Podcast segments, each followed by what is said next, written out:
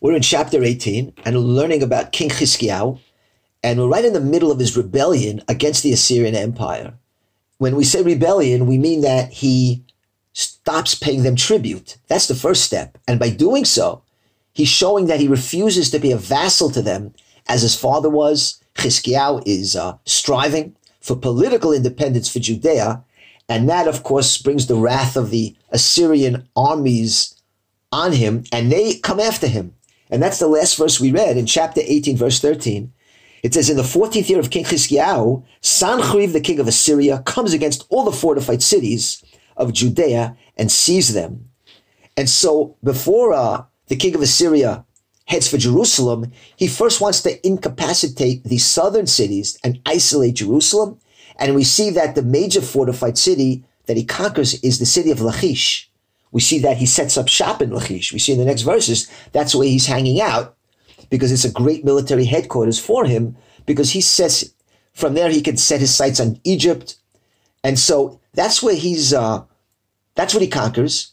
And the siege on Lachish is documented in several other places besides our story here in the Book of Kings. You have the uh, those series of panels we mentioned, the archives of Assyria, which are very well preserved.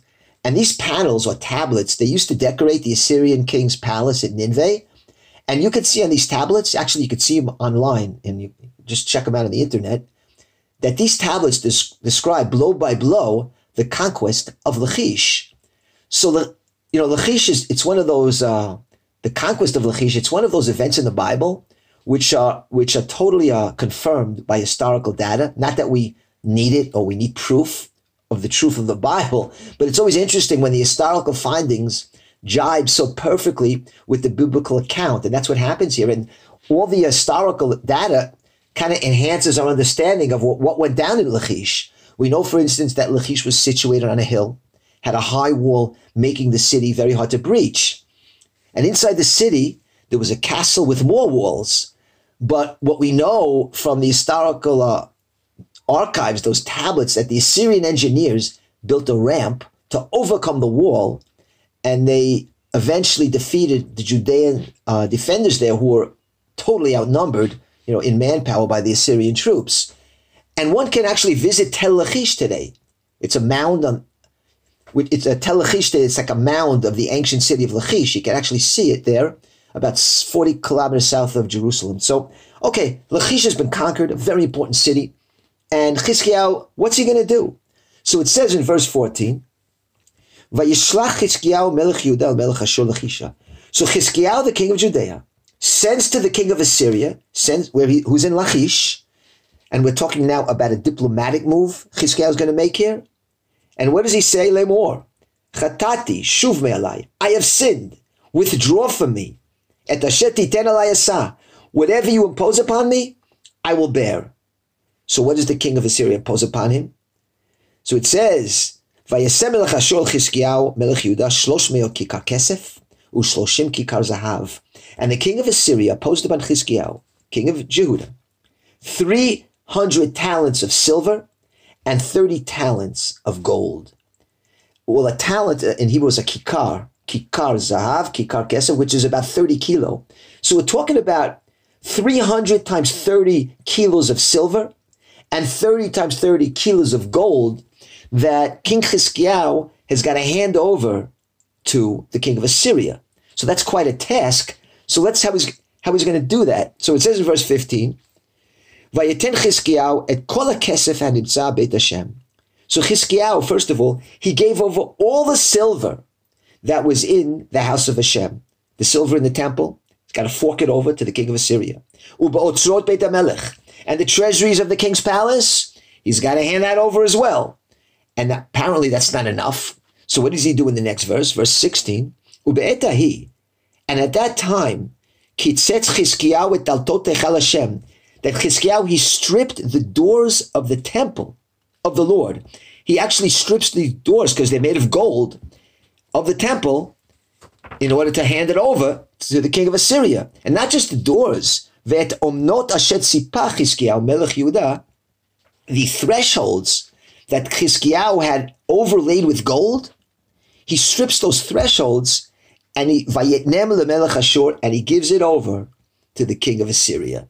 Well, you know, if you look at Chronicles, uh, the first chapter on Chronicles dealing with Chizkiyahu is all about how Chizkiyahu revamped the Beit HaMikdash. He purified it after his father had defiled it, and he built it up, and he plated those doors with gold and the thresholds with gold. He renovated the place, and now he's got to strip the thing down and give it over to the king of Assyria. Because as he said, whatever you impose upon me, I will bear. And that's what he's got to pay. So, you know, to understand what King Chizkiah was up against, maybe we can try to understand by, again, looking at some of those archives, those Assyrian tablets, you know, it shows that the Jewish defenders of Lachish were tortured and thrown over the wall. Horrible descriptions. And maybe Chizkiah wants to avoid all that. You know, he has responsibility. He doesn't want them to come to Jerusalem, do the same to him. And besides the Assyrian archives, we have archaeological findings in the early 1900s where graves of thousands of Jewish men, women, men, women, and children were killed at Lachish by the Assyrians. So the point I'm trying to make here is that Chizkiah has got to be feeling the pressure, and he agrees here to pay Sancheriv this huge tax and he's got to cut up the temple to do it. Now, according to the Malbim, Chizkiah isn't just acquiescing uh, for nothing. He's not just, okay, take my money. He's doing this to buy time. That is, he's actually preparing himself for war. Now, how does the Malbim come up with that? Well, actually, it makes a lot of sense. Because if you go to the book of Chronicles, Chronicles 2, chapter 32, we see something uh, we add something to the mix that we just don't get in, in the book of Kings. And we see here in chapter 32 that indeed Chizkiah is making preparations for war. So let's look at chapter 32. I'm just going to read some of it. It says, When Chizkiah saw that Sancheriv had come and was headed for battle against Jerusalem, he conferred with his leaders and warriors and decided to stop up the waters of the springs that were outside the city. So Chizkiah, taking action, he's redirecting the water supply making sure that the Assyrians, in the case of a prolonged siege, won't enjoy the water outside the walls of Jerusalem. And I continue here in the book of, of Chronicles. And uh, Chizkiah said, Why should the kings of Assyria come and find ample water? And he also strengthened and rebuilt all the broken sections of the wall, raising it above the towers. And he erected another wall outside of that and fortified the Millo in the city of David. So we see here that Chizkiah is fortifying the city, fortifying the the, uh, the walled city of Jerusalem to withstand the onslaught of um, Sancheriv. And, you know, it's just like Yaakov Avinu. Yaakov Avinu also gave gifts, mincha, but there's tefillah and there's milchama. The three tactics you got to do. Chizkiah was doing all that here in Chronicles. Again, it's not in the book of Kings. You wouldn't know this if you didn't look at Chronicles, but we see that Chizkiah is preparing, mobilizing for war against Assyria. And then it says, and he got weapons and shields, and he gathered all that. And then what did he do then? Then he gives us a, a great pep talk, like a like a coach of a football team. Okay? It says he gathered them to himself at the plaza of the city gate, and he spoke. And listen to what he says. Listen to this pep talk. Be strong and courageous. And don't be afraid in the face of the king of Assyria. And in the face of this entire multitude that is with him. Ki imanu rav meimo, because we have more with us than he has with him. Imo basar, with him is human might. Al imanu Hashem lokenu, but with us is Hashem our God. Lazreinu, to help us, to fight our wars for us. And it says, and the people were reassured by the words of Chizkiyahu, king of Judea. What a speech. If the generals in the IDF, you know, gave a speech like that, you know, we'd never lose a war. Okay, so now we know that Chizkiyahu isn't just buckling under to the king of Assyria, but he's taking some major steps here. Okay, so what happens now in the next verse? Verse 17. Vayishlach melech Ashur et Tartan ve'et Rav Saris ve'et Rav Shakeh. So the king of Assyria sends over three men, three representatives. One's name is Tartan, One's name is Rav Saris, and the other's name is Rav Shekeh. Now, the Rav Shekeh, he's going to do all the talking. He's like the major representative. He'll be the spokesman. He sends over these three guys, but not just three representatives. Bechel Kaved Yerushalayim. He sends them with an army of great multitude to Jerusalem. Vayalu vayavu Yerushalayim. And they went up and came and stood near Jerusalem. Where did they stand? Near the conduit of the upper pool, which is on the road of the washers field. So what's important here is that the armies of Assyria, along with these three representatives, are outside the walled city of Jerusalem. Now, we see that Sancheriv has obviously ignored the treaty, and there was supposed to be some kind of pact between them. But Maybe he didn't get enough gold from Chizkiyahu. Maybe he doesn't want any more gold. In any case, he's now coming up against the city. What is Chizkiyahu going to do? So it says now in verse 18, Vayakru el Melech. So these three men, Vayakru el Melech, they summoned the king. They called out to the king. Vayetze aleim ben asher. So Chizkiyahu doesn't come out to him. He sends his representatives. He sends out Eliakim ben Chilkiah asher. So that's an important position. His name was Eliakim, uh, the son of Chilkiah, who was appointed over the palace. That's a, a certain position, Al Habayit. We saw that position in the days of Solomon, that somebody Al. That's the first one he sends out. Who else comes out? Shevna HaSofer. So Shevna Sofer, he's like the Secretary of State. He's actually going to be problematic later on. He's going to give some trouble to Chizkiyahu. Right now, he's in the camp of Chizkiyahu, but he's the number two guy who comes out. And then who else? Vayoach ben Asaf Maskir, somebody named Yoach, son of Asaph, who was the Maskir, which is also a very important position, somebody very close to the king. So Chizkiyahu is sending out his big three against Sancheriv's big three. It's three against three, but remember, behind those three Assyrian representatives is a multitude of troops of Assyrians. So it's a scary situation.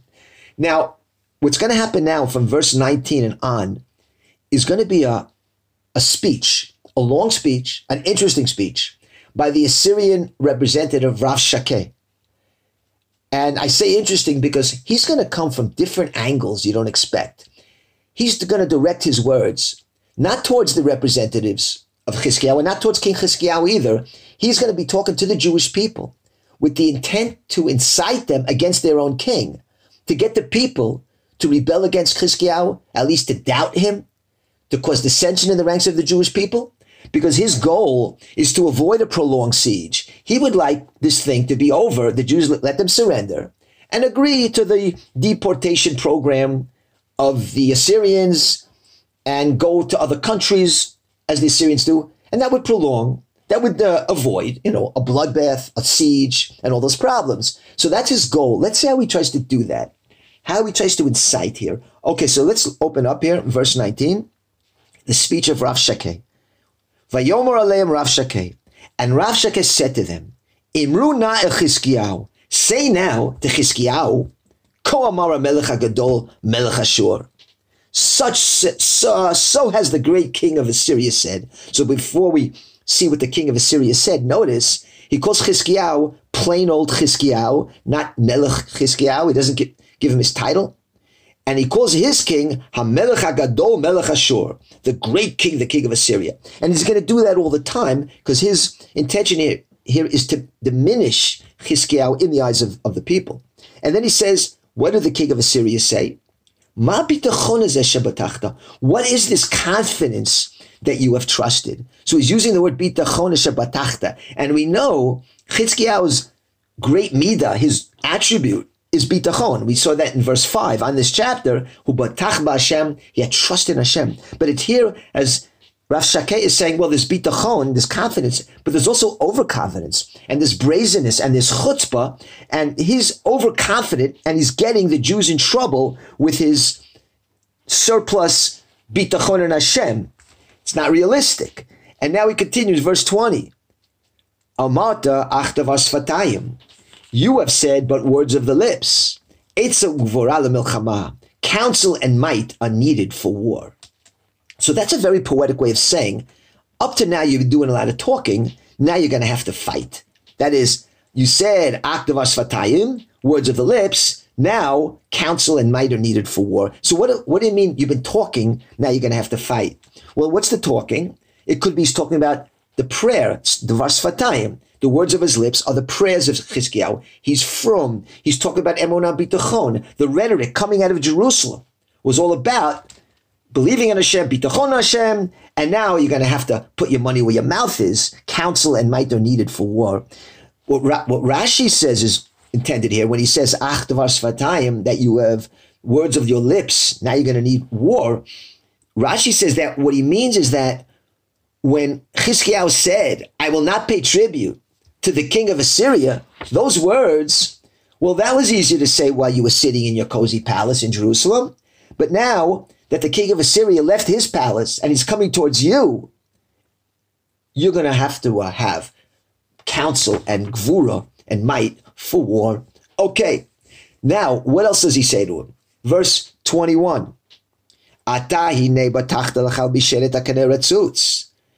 Now behold, you're depending upon the support of that splintered reed or that broken reed on Egypt, Al Mitzrayim. So we know that Chizkiyahu uh, made a pact with nations in the area to revolt against Assyria. We looked at that last week, and so apparently he had a pact with with uh, with Egypt. Egypt was one of the major nations in that pact. And now Rav Shakeh is saying, what do you think is going to come of that pact with Egypt? There are caneret suits, a broken reed Asher uba b'chapo nikava. And anybody who leans on that reed will puncture the palm of his hand. That is, not only is Egypt not a strong country and they're flimsy like a broken reed, but leaning on that reed will get you your palm pierced from the splinters of that reed. And then he continues about Egypt. And so it is Paro, the king of Egypt, to all who trust in him. So it's not just that Egypt isn't strong enough and you can't lean on them, but they're not trustworthy. They won't live up to any treaties anyway. Now, before we uh, analyze that a little more, let's read one more verse and then try to figure out what, what Rav Shaka is trying to do here. It says in verse 22, And if you say to me, we trust the Lord our God, that is, it's not that Egypt we trust. If you're saying we trust the Lord our God, Halo hu asher isir Chizkiyahu bamotav mizbachotav? Isn't Chizkiyahu the one who removed the high places and the altars of that God? So Rav Shakeh again. So you don't believe in Egypt, you believe in Hashem? Well, Chizkiyahu removed all the altars that were intended to worship Hashem. Veyomer liyuda, and he told you to Judah and to Jerusalem, you should pray and prostrate before those altars. So what is Rav Shekem talking about? Well, he's talking about something we know well that the kings of Judea had let the altars uh, remain outside Jerusalem, and Chizkiyahu uh, removed those altars. And he, because you, you know that according to halacha, once the Jerusalem temple is is uh, built, all those altars outside the temple are, are prohibited. But what's Rav Shakeh here is trying to spin it. Okay, so let's go back now and see what the um, sages say about Rav Shakeh from these verses. Are sages deduced from Rav Shakeh words here that he's an apostate Jew. That is, he's a Jew who went over to the other side, and now he's a big macher in the courtyard of Assyria. Now, how do we know? First of all, what we read in verse 21 about Egypt being a broken reed. Now that's a that's what Isaiah the prophet calls Egypt. So Rav Shakeh is using parables from the prophets. He knows his stuff, you know, like a good apostate Jew. He also knows that Chizkiyahu removed the bamot, the high places. So he's an insider. He's one of us. And he went to the other side. He's an insider that knows all the dirt of what's happening in Judea.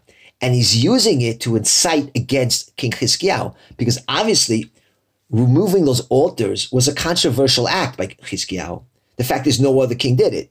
So the people were still probably, maybe weren't pleased about it. And so Rav knows where the Achilles heel is. He knows which buttons to press to cause dissension in the kingdom of Judea. And he knows if he can get the Jews to doubt the king, then Assyria has this thing won without a fight. And we can add what the Radak says about the verse. Not only did he remove the high places, what does he say at the end? He has said, should Judah enter Jerusalem, before this altar in Jerusalem, you shall prostrate yourself. Well, again, that's the proper thing. Chizkiyahu removed the high places because you're supposed to come to Jerusalem. But what's happening is that Rav Shakeh is putting a spin on it, and he's claiming that Chizkiyahu removed the high places for his own honor, for his own glory. You know, he's on an ego trip. He wants everybody to come to his temple in Jerusalem to prostrate themselves because, you know, he's working out of self-interest. So you see, it's always easy to incite by turning things around against the person, by putting their motives into question, planting doubts in their minds. He's not L'Shem Shemayim. He's not doing it for pure motives. He's doing it for selfish motives. He wants everybody to come to Jerusalem for his own glory. So we see here the incitement going on. Again, the, the goal here is to for the people to rebel against Chizkiyahu, have them surrender, and agree to the Assyrian deportation.